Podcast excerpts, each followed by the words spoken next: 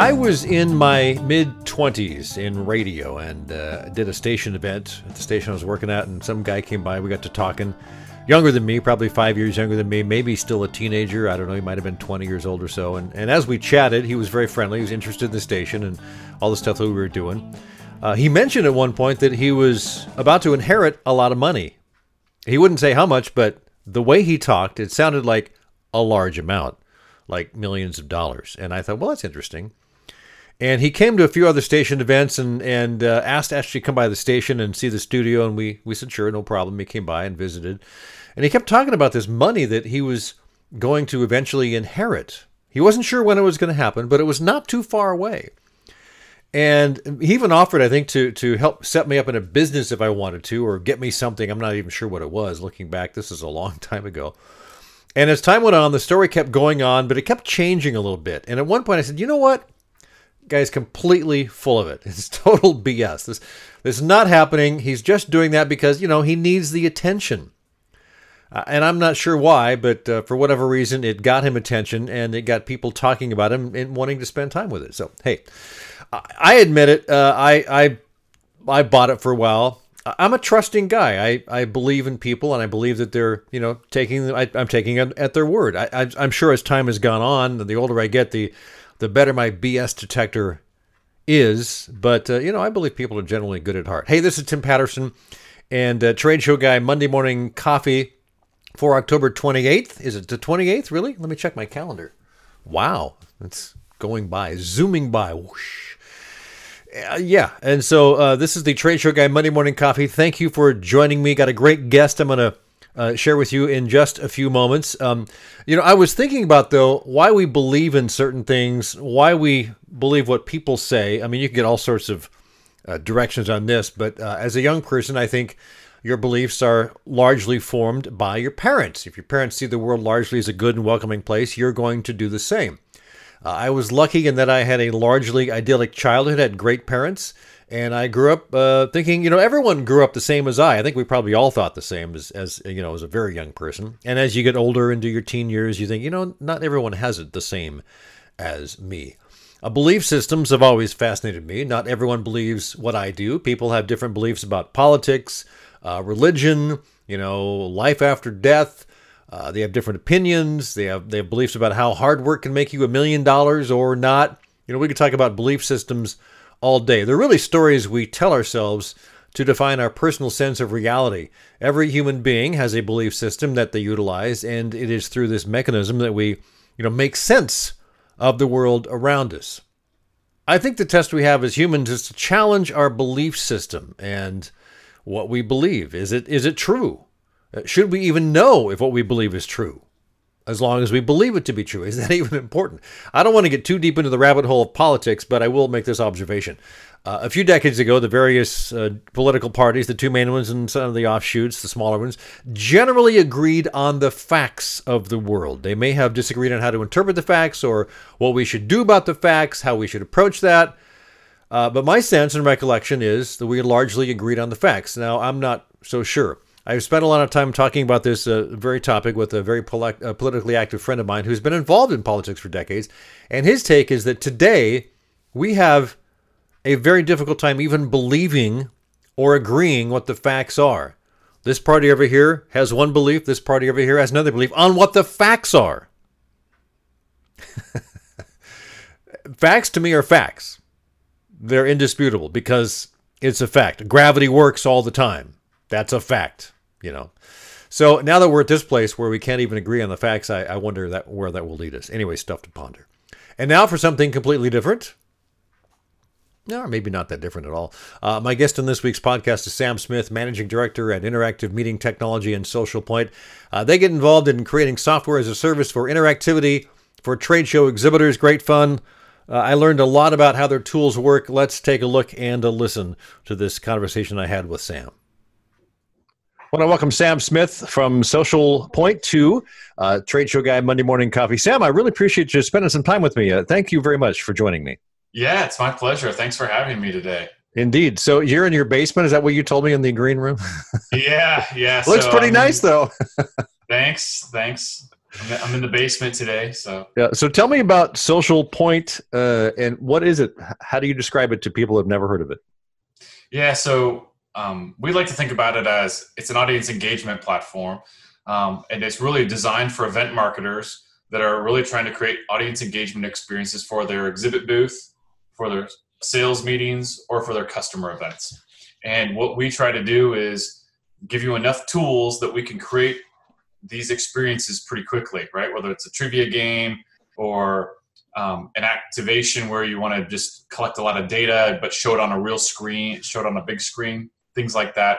There, you know, there's a lot we can get into, right. um, but those um, that software, trying to make it fast so you can get get a product together fast, but also be flexible so that you can match the type of your brand, your audience, and the event scenario that you have. Because not all booths, as you know, not all booths are the same but also not all events are the same or the audience and they react differently to different kinds of things. So we try to match that. Um, and I'd probably say one more thing that's unique about us is that instead of just giving the clients the software and saying good luck, right?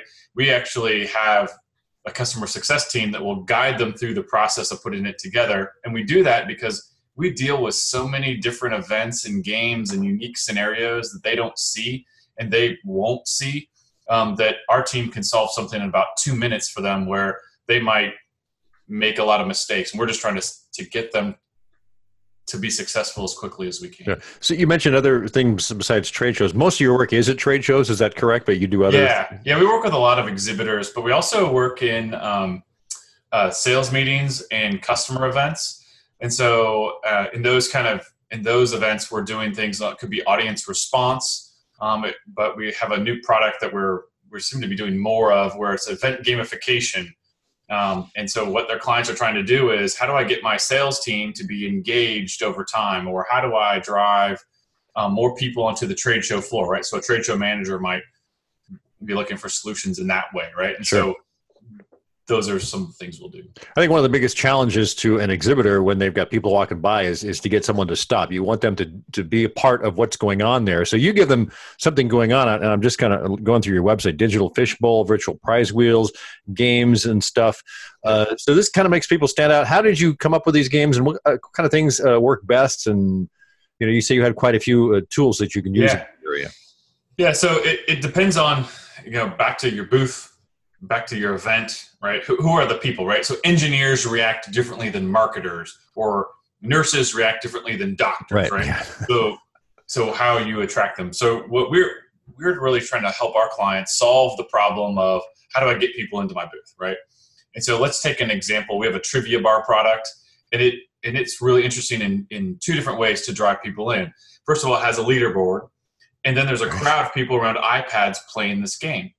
All right. And so that's two tools that you have outside of right promotion and people trying to pull people in, right? You, of course, you're going to use those as an exhibitor, right, to try to draw people into your booth. Exactly. Now I've got this leaderboard, and what's cool about the leaderboard is it says Sam Smith up there, and you're like, oh, I'm, I know, I know Sam. He's he shouldn't be on any leaderboard.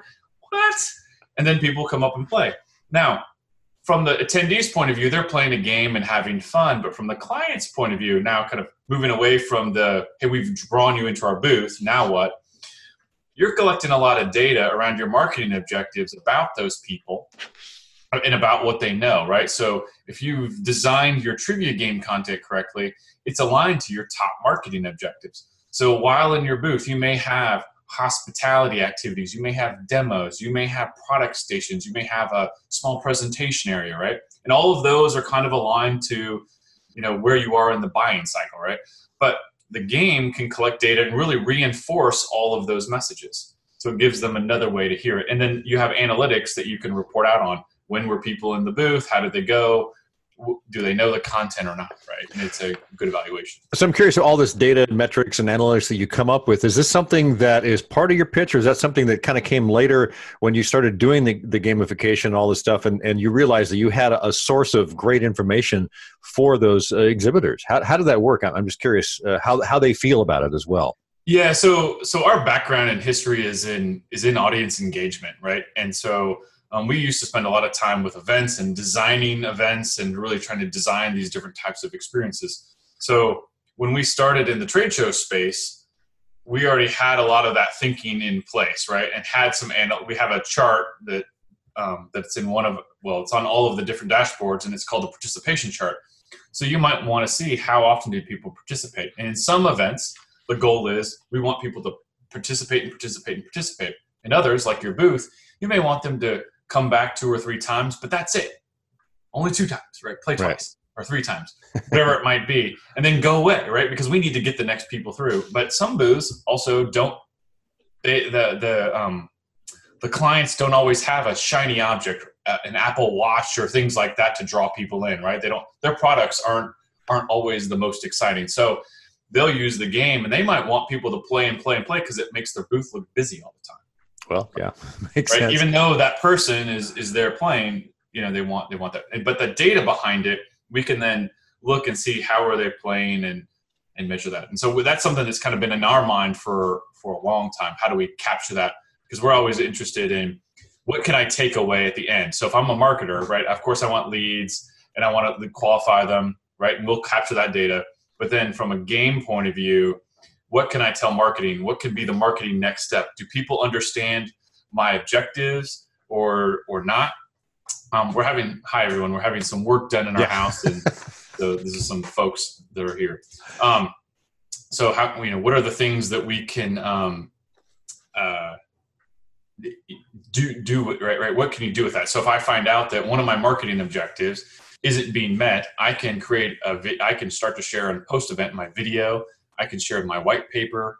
Right, those can be part of my marketing funnel Does that make sense? Yeah, it does. And so when you work with uh, the exhibitors and planners, and how do you, you know, you obviously have you have a set of goals or objectives. So you're talking about that with with those uh, potential clients or those clients. How do you determine what those are, and how do you get to those? How do you draw the line? You know. Sure. So we have a four step process that we meet with when when a client decides what they want to do. Um, first of all, usually clients come in with a, with a vision of what they're trying to do. And then we we have a four step process. And usually in that process what we're going to do is is in the kickoff meeting we're going to talk to them about um, how they want to execute their solution right? So if their if their goal is um, let's just say leads and they need to sometimes they call it churn and burn. If they need to do that then what we're going to help them do is really try to get to the um, uh, get the lead data you know get get the, the person in and get the lead there and then get them out right? So right. we'll have a game that's really a 30 second activation right? That you know or maybe a 60 second activation. So that so we'll try to do something like that. If they are about education right where i just talked about some of the data we can collect on education. So if that's their primary goal in those instances we're going to recommend something different that will um, you know so that really reinforce focuses on reinforcing all those messages, right? And really gets them real solid data in that regard. Does that make sense? Yeah, it does. So obviously, you want to create something memorable. Does this uh, you find that this type of type of experiences people come through and, and experience and go through these gamification things? Are they remembering? Are they? Are is it is it translating to sales and leads? And, and how does that work as, as far as as the the client yeah. goes? What do they get out of it, and what have they shown as time goes by? Yeah, yeah. So so it really depends on the client, but we have a lot of clients that will double their leads, right? And and it depends on what the where the client's starting point is, right? So for some folks, you know, like some folks only get 30%. And you could look at that and say, well, that's not very good. Well, if my booth is a 50 by 70, right, and I have heavy equipment in it, um, and I'm already getting a ton of leads, if I got 250 more leads, right, maybe that's only 30%, but hey, if the game brought that in, that's pre- I'm happy. They could be delighted by that, right? Yeah. Um, you know, it just it, it depends on what your your base is. But here's what I here's what I'll tell you: if um, if the clients are struggling to bring people into the booth, the, the games can be very effective in two ways. First of all, um, according to CEIR, 67% they did some research on attendee engagement and asked attendees what do they want. 67% of those respondents to that survey said they preferred to learn through a game as opposed to other other tools, right? So that was one of their top top recommendations from the attendees point of view on how they wanted to learn. And again, this is CEIR. This isn't like something we did or you know, right? You know, yeah, this is like grant. We yeah. didn't interview five. You know, this isn't one of those like four out of five dentists, right? We only interviewed five. right? Um, so the other, but the second thing that came out of that data was they asked CEIR asked exhibitors how many of you are using games, and only seven percent of the people said yes. Wow. Yeah. Of the exhibitors. So, so my message is to folks is, hey, one, this is what people want, so they're going to do it, and two, not many people are doing it, so you're going to stand out. You are, yeah, yeah. Right? Now, what? Now, when you ask, you asked the part of your question was, what do people remember? The other side of that memory, what what people remember is is the content. When they miss trivia questions, this is a it's big in trivia. When they miss that those questions, they remember, right? That's actually where you learn by making mistakes. So a lot more people are going to learn from making mistakes. And some clients will say, you know, we have the ability to show the right answer, give an explanation, right, stuff like that. And so you know, they'll make those types of choices. So you, you don't want to make it too easy as far as the trivia goes. You want to put some really challenging things in there so that they have to learn something and then, then they'll remember it. That's interesting. Right, I'm right. sure going uh, putting all that together is really a fascinating journey. So what about the booth staff itself? Um, how much do you work with them to make sure that they know how all this engages? Do you do some training? Do you sit down with them prior to the show? Yeah, so so it depends on the client. So we have clients that are you know, get everything together weeks in advance so they can do booth staff training, internal reviews. And we also have clients that are working on it on Friday before the right. show on Monday. right. Um, but here's what I'll tell you: all of our products are really simple. We rarely go on site, um, only for like the, you know, if they're doing like 20 or 30 different things, right? And those are in huge, huge spaces, usually at a conference as opposed to a booth. But um, it's very simple. It's very simple to set up the software and it's very simple to use. One of the things that works really well in our trivia is it's self-service. And if you have a prize just for the winner, it kind of just operates on its own. Hmm. And your booth staffers have time to monitor that, but also go talk to clients, right? So if you're short on booth staffers, they can go do this. Or if your booth staffers are all sales reps and it's day three and they're tired, right? it happens you know that the game doesn't get tired right so it's right. still doing its job and so that that's one thing we try to do is to really say hey if you're in a 10 by 10 and you only have a couple of people or if you're in a big huge booth and you've got let's just call them the set the you know the the sales rep staffers you know how can we make these games work so that the client doesn't have to have people around them all the time right Right. Prize wheel is a, is a tricky one because you do have to have someone giving out prizes, right? And that's you know, but but that's you have that with a regular prize wheel as you would with a virtual prize wheel. Really so, fascinating to hear about all this stuff, Sam. We could talk about this forever, but it's kind of great to get an introduction to what you do. And so let's uh, find out uh, where people can find you online. Okay. Yeah. Um, they can find us at www.socialpoint.io. Socialpoint.io. We'll make sure to put that in the uh, uh, in in the show notes as well. And you guys are uh, can work anywhere in the country, or do you do international? Yep. Yeah. Wow. So, um, so since we hardly ever go anyplace, we do all of our setup through our four-step process, and then um, the the clients usually do everything on site. And what we find is that we've, we've been doing this for so long that there's only a finite set of problems. Right. So usually you've understood those. yeah, and usually we give we, we, will tell them what they are, um, but usually we give the clients access to our customer success team their cell phone so they can just text a picture. You know, sometimes email doesn't work or phone doesn't work on site, right on the show floor, right. but text always does. So they'll just text a picture and say they're supposed to look like this. Why does it look like that? Right. And then usually it's plug in the cable. Is your laptop on the right resolution or whatever? Right. It's it's yeah stuff that you've run across before. Yeah. Cool. And a quick text. Here's what I'll tell you. The, the key thing is a quick text with a picture can solve a lot of things really fast. And then our folks can respond back and say, here's, it's this, try this or do this. Yeah. And then usually they're on their way and they don't have to wait. No one has to figure out. You know, there, there's just a, it's, it's, we're just trying to make everything as smooth for the exhibitor yeah. Not like 20 years ago when you problems. had to fax somebody, right?